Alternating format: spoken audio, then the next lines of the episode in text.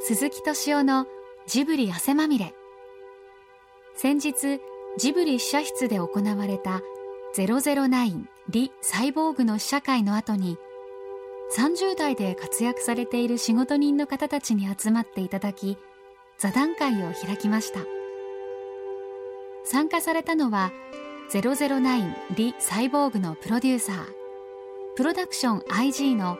石井智彦さんをはじめ映画「電車男」「悪人」「モテキ」などのプロデューサー東宝の川村元気さん。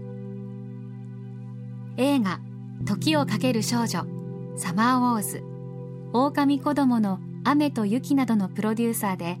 スタジオ地図代表斉藤雄一郎さん。そして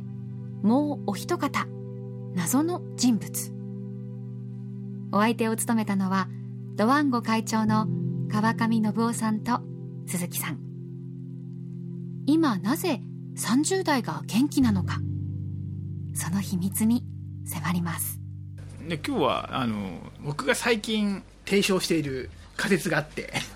その僕のね周りにねあの、まあ、ゆくさ君っていう今ちょうど31の子がいるんですけど彼がねデジアナ世代っていう概念を提唱していてデジアナ世代。そう。でこれからのあの時代はデジアナ世代が日本はねリードしていくっていうことを言っていて31、まあ、彼の、ね、年齢からねあのプラス1からマイナス2あのぐらいっていうのがこれは特殊な世代だと、でそれがあのデジタルもアナログも両方知ってる人間だっていうんですよね、でその根拠何かっていうとあの中学時代にポケベルで、高校時代にピッチ、で大学以降携帯と、要するにあの今までのメディアの変遷っていうのをね、あの全部知っている世代だと、それは特殊な世代だと、なるほど。だからそこはなんかね非常な優位性を持つっていうことを言っていて、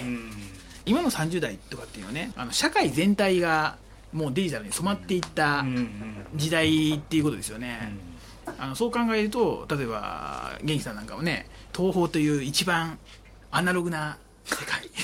コンピューターの何のゆかりもない世界でなんか電車とかモデキとか作ってきたわけですよなるほどね。そうですね。あの世代全体がデジタルの感覚を共有していてそれがあのコンピューターと IT とは関係のない業界でもね境界線を作ってるっていうのは実際そうなんじゃないかなって。で実際ねちょっと上の世代がね分かんないからね潰せないっ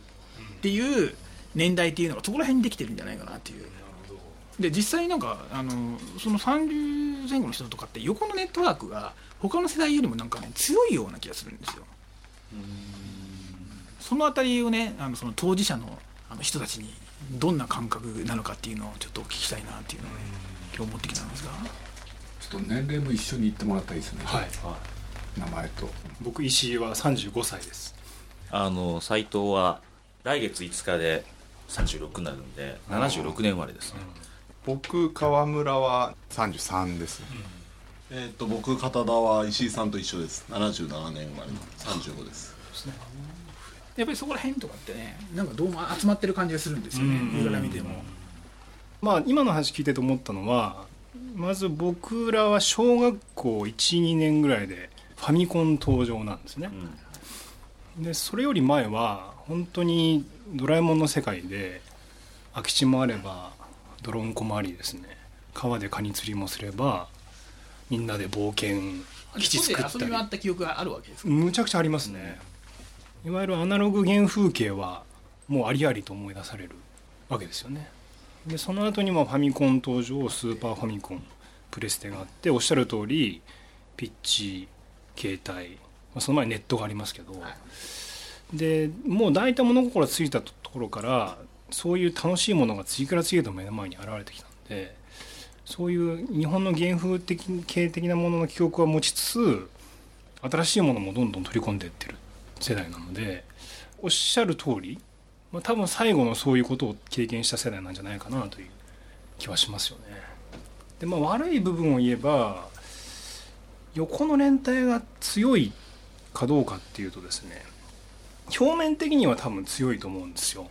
表面的には、うん、で僕は実はあんまり横のつながりなくて実写時代の友達とか小学校ぐらいの友達以外はあんまないですよね。本当に斉藤さんと川村さん以上みたいな感じなんですよね。片田君が違うの。あ片田さんも入ってますよ。入ってます。そういうこっちゃそういうこっちゃそういうこっちゃ4人4人違う違う失礼失礼。今日は KDDI の片田君も来てくあれて。KDDI のねよろしくお願いします。D DKDDI のまずいんじゃないかなその友達の定義とかって皆さん狭いんですかていうか仕事社会に入ったら友達とかで言ってらんないですよね学生の時は多かったんですか学生の時は多かったですね、うん、だから明らかに、まあ、何が友達とそうじゃないのの違いなの？まあでもやっぱなんじゃないですかね、その利害関係が仕事だとどうしてもあるじゃないですか、やっぱその時にお金みたいなものも絡んだりした時に純粋な友達でいられるのって結構難しいと思うんですよ。まあそこを超えて友達でいられたらすごいと思うんですけど、まあでも実際にそうでもあの口では友達とかって言っちゃったりしないんですか？僕の世代とかだとね俺友達が軽くってあの普通友達ねっていうふうに言わないとダメっていうのがあるんですけどなんとなくちょっと友達っていう言葉はそうそう言わないぞみたいなそういう雰囲気を皆さん感じたんですけど、フェイスブックとかミクシーのいるじゃないですか、はい。あの人たちが友達がどうかって結構判断難しいですよね。あーあーでもネットが友達の価値を下げたっていうのあるかもしれないですよね、友達のまあ定定義を。義をねちょっと、ワンピース的な仲間絆っていう概念から見てどうなんですか、あのやっぱりねジャンプ世代ですから、はい。やっぱ友情努力勝利というですねあのスローガンの影響を受けてないかどうかってやっぱ受けてますよね。でそういうものはこの関係には感じるわけですか？あありますね。お互いの同士みたいな。うん、やっぱだって同じ仕事してますからはい。負けないぞという思いもあるしね。はい。あとどっかで彼らが頑張ってるから頑張るぞという思いもあるしね。友情とライバルみたいな、うん。そういう。セルアニメーションのルックでありながら、すべて 3DCG で作られたという石井智彦さんプロデュース、神山健二監督による映画、009リ・サイボーグ。終わらせなければ始まらない。というコピーが付けられているこの作品。石井さんと神山監督は、この映画を通して何を終わらせ、そして何を始めようとしたのでしょう。この上の世代に対すうるん。対抗心敵外心とかそういったものとかってあるんですか皆さん？僕は段階世代に取り入ることによって取り入る。あのうまいことやってきたんで全くないですね でもね009のコピー終わらせなければ始まらない。俺も言おうと思ってたんだよね。でそれはだから取り入ってあのいつかは寝首書いてやるぞとかいう。いやそれはないです。ないです。ただあの今日の本題の一つであるですね、押井守監督がねもともと009をやるはずだったわけですよ。問題ですよね。押井さんねで一言で言うとクビになったんです。首首にしたクビにしたのクビにしたんですじゃあじゃあもう反逆してるじゃないですか。そうです。ただそこにやっぱ大きなあれがあってね。はい。そのもう俺はこの年になったんだからね。もういいじゃねえかと。もう楽して自分の好きなようにやらせてくれよという人が出てきてですね。やっぱそれが現れたことによって必然的に僕らがちょっとそろそろ言い方不損ですけどあのやってやんないとなあという気持ちはなりましたよねやってやんないのあっていうのはもうちょっと甘えてたかった人がですねはい。いつの間にかゴロゴロ落っこってくわけですよ。はい。そしてやっぱりそういう人たちのようにはならずにですね、自分たちは自分たちでちゃんと足踏みしめて登っていこうっていう感じはあります。石井にとっては、押井守解任うん、は人生の大きな分岐点大きかったですね、うん、まあでも、ね、個人的には僕押井守監督の大ファンなんで、はいはい。なんか押井版の009も見たいなって今日見ながら思っちゃったんだけど。あでもちょっと残ってない？ーまあもともと押井監督が監督するために神山監督が書いた脚本ですからね。だってあれベネチアが出てきてさ、ええ。水があるじゃん、あこれ押井さん好きなやつだなと思ったし、ね。天使の化石？はいはいそうですね、あれ押井さんチックだよね。そうですね。神山さんがシナリオで押井さんが監督だったんだ。そうですそうです。そうです。それが3年前です。なるほど、あのやっぱり押井さんという作家性の強い監督にねあのきっちりとした原作をあのエンターテインメント性と映像とね両方で実現してもらおうということででとにかく押井監督が最高の作品を作るための環境をどう用意すればいいかってことをこれ本当に嘘偽りなく全員が考えて突進してたんですよね。だからどうやら途中であこれはやる気がないらしいということが ただその時にはもうお金も集まっちゃってるわけですね。やる気がないらしい、でもなんかやっぱり今日見て思ったけど、その背景を、ええ。つまり押井さん用に神山さんが書いたはい。脚本だって背景を知ってみた方が、うん。結構いっぱい発見があって面白いそうですね。例えば高校生3年間ずっと繰り返してるとか。あれビューティフルドリームビューティフルドリーマーだなとか。天使の卵とか。モチーフいっぱいあるよね。神とは何かとかね。そうですね。天使の化石ってあれルパン三世の時だよね。そうです。そうです。そうですね、うん。押井版ルパンをね作る時のね押井守のアイデアがねそうですね、天使の化石だったんですよ、その斬新が出てきたんでね今日。俺何もいきさつ知らなかったから、ええ。あそこ鈴木さん知らなかった。何も知らなかったからびっくりしたの、うん、そういう経緯なんですよね。とにかく押井さんがサボってばっかりいるから石井がクビにした、知ってたんですよね。まとめ方がひどいな。それは事実なんですけどあのこれ本当に声を出して言いたいんですけど、まあ、僕よりもねやっぱ神山、まあ、009の監督の神山さんが誰よりもね押井さんのためにですね自分の企画を1年間止めてもう血と汗を振り絞りながら書いたシナリオなんですよ。でそれを読み合わせした日にね、まあ、明らかにそれを軽んじた態度でですね俺はあのやるけどやらねえよっていう態度を出したんですね。その日からいかにクビにするかというですねまあ、石井さんはだからとりあえず段階の世代に、えーのために尽くし尽くし抜いた末に、ね。あの裏切ったと。うん裏切られた、まあ、裏切られたと自分がなんか下になるんで裏切られたとは言いたくないですけど。いやだからあれですよね、終わらせなければ始まらないっていう。いやもうもうそうですよ。要するにそれはこれから押井守を 押井守を潰さなければ明日はないと。はいはいじゃああれやっぱり作品もそうだけれど、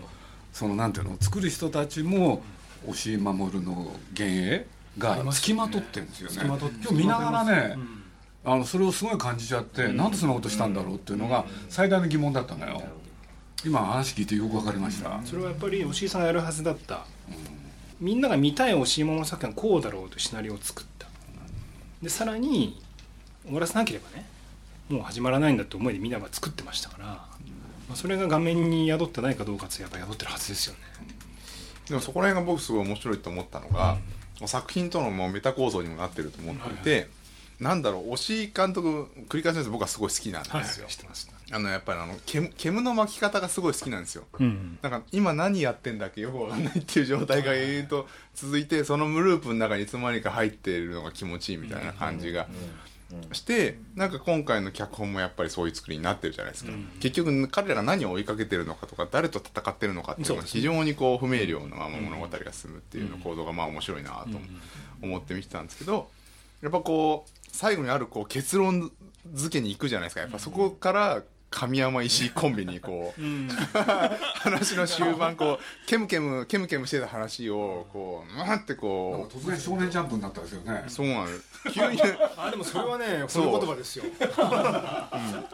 いやだからすごいそこがやっぱり終わらせなきゃいけないんだみたいな、なんかそのコピーとかも含めての、あんたの出番は終わった。なんでその引き取ってそうやって僕が言ってみたいなやめてくださいよいやでもそういうのはちょっといろんな思いが交錯しながらそうですね。見てましたなんか、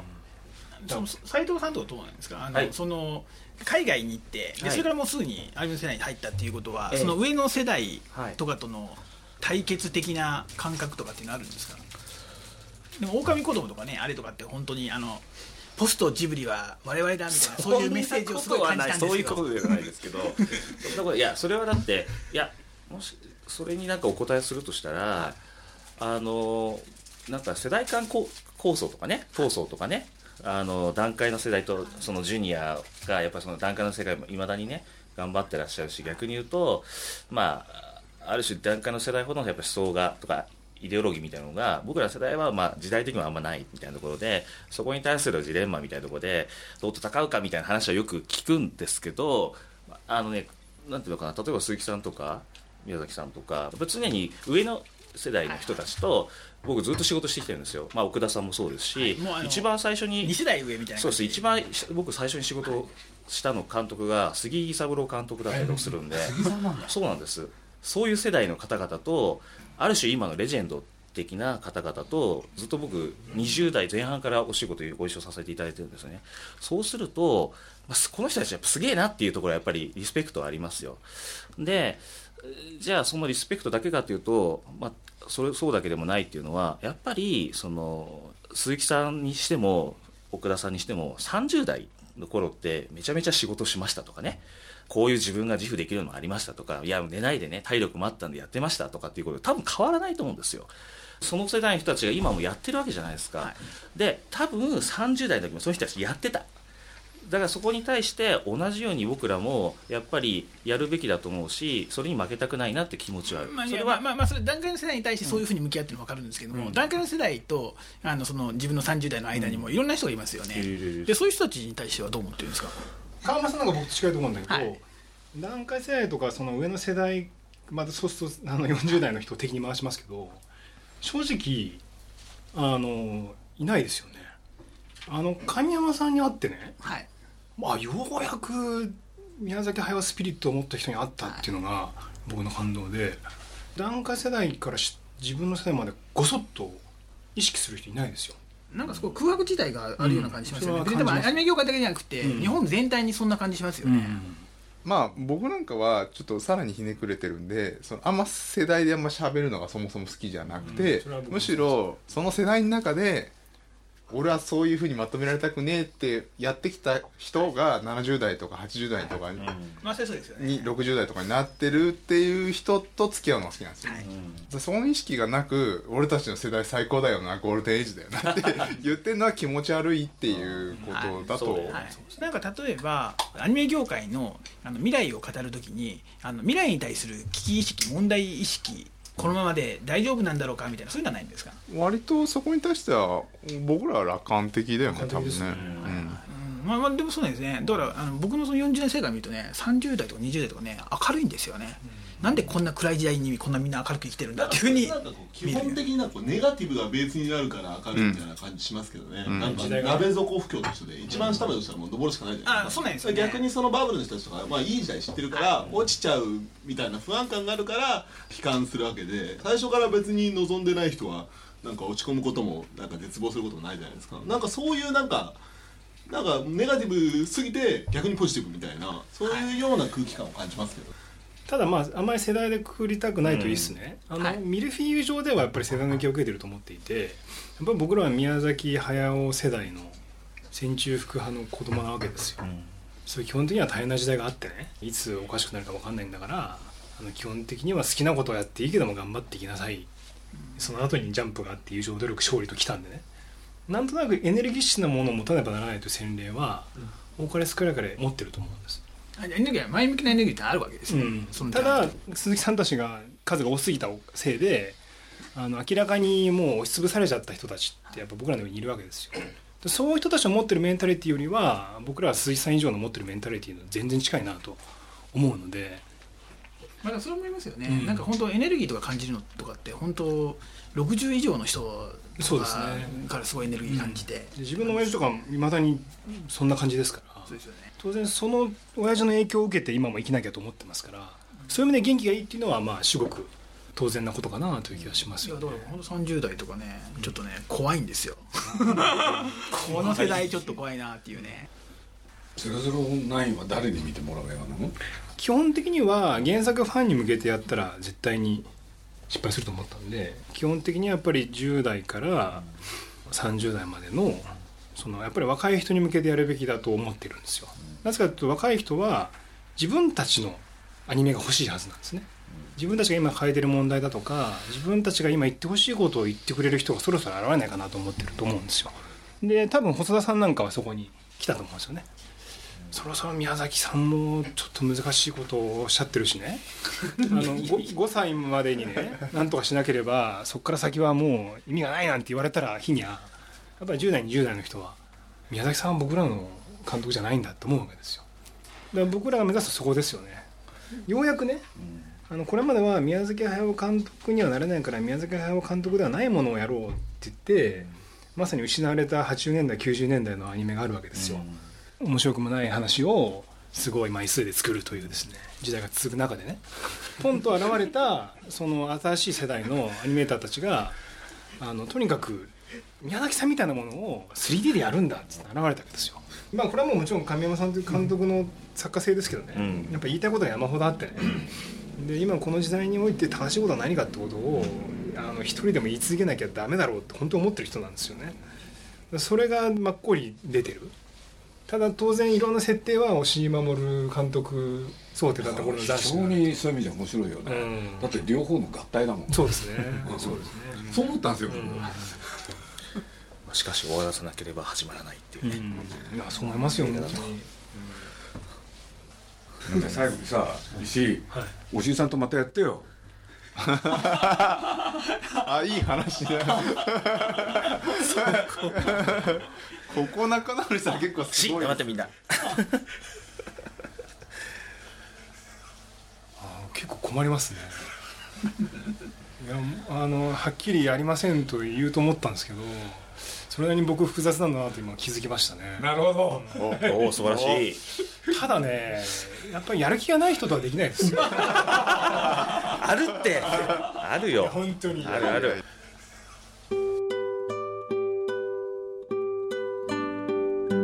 10月27日より全国公開の映画「009リ・サイボーグ」石ノ森章太郎さん未完の傑作に神山健二監督が挑んだこの作品。あなたもぜひ劇場に足を運んでご覧になってください。いやでもね頑張っていきましょう。はい。ね。ねいやいやいや。おじいさん風邪ひいてんじゃない？そうですね。おしさんは本当でこんなにみんなに作った話それじゃすごいですよね。いやそれぐらいのやっぱり監督ですよ、うん。不在のそれぐらいの監監督ですよやっぱり。いやすごい監督ですよ。督やりゃいいじゃないじゃあちょっと最後奥田さんまとめてください。みんなでねこの30代で。頑張って俺らも期待してるからねでいいの作ってよ。ほら本当そうしないと日本映画ダメになっちゃうからね。お願いしますよ。ねまあ押井さんとか鈴木さんとかねそういう人たちはそれでみんなあのむしろこう自分のことやっていくし。ね石井君も気が向いたら一緒にやればいいんだ。からね。まあね今回ね石井君の気持ちよく分かったし本当によく分かったしうんだからちょっと前向きで皆さん行きましょう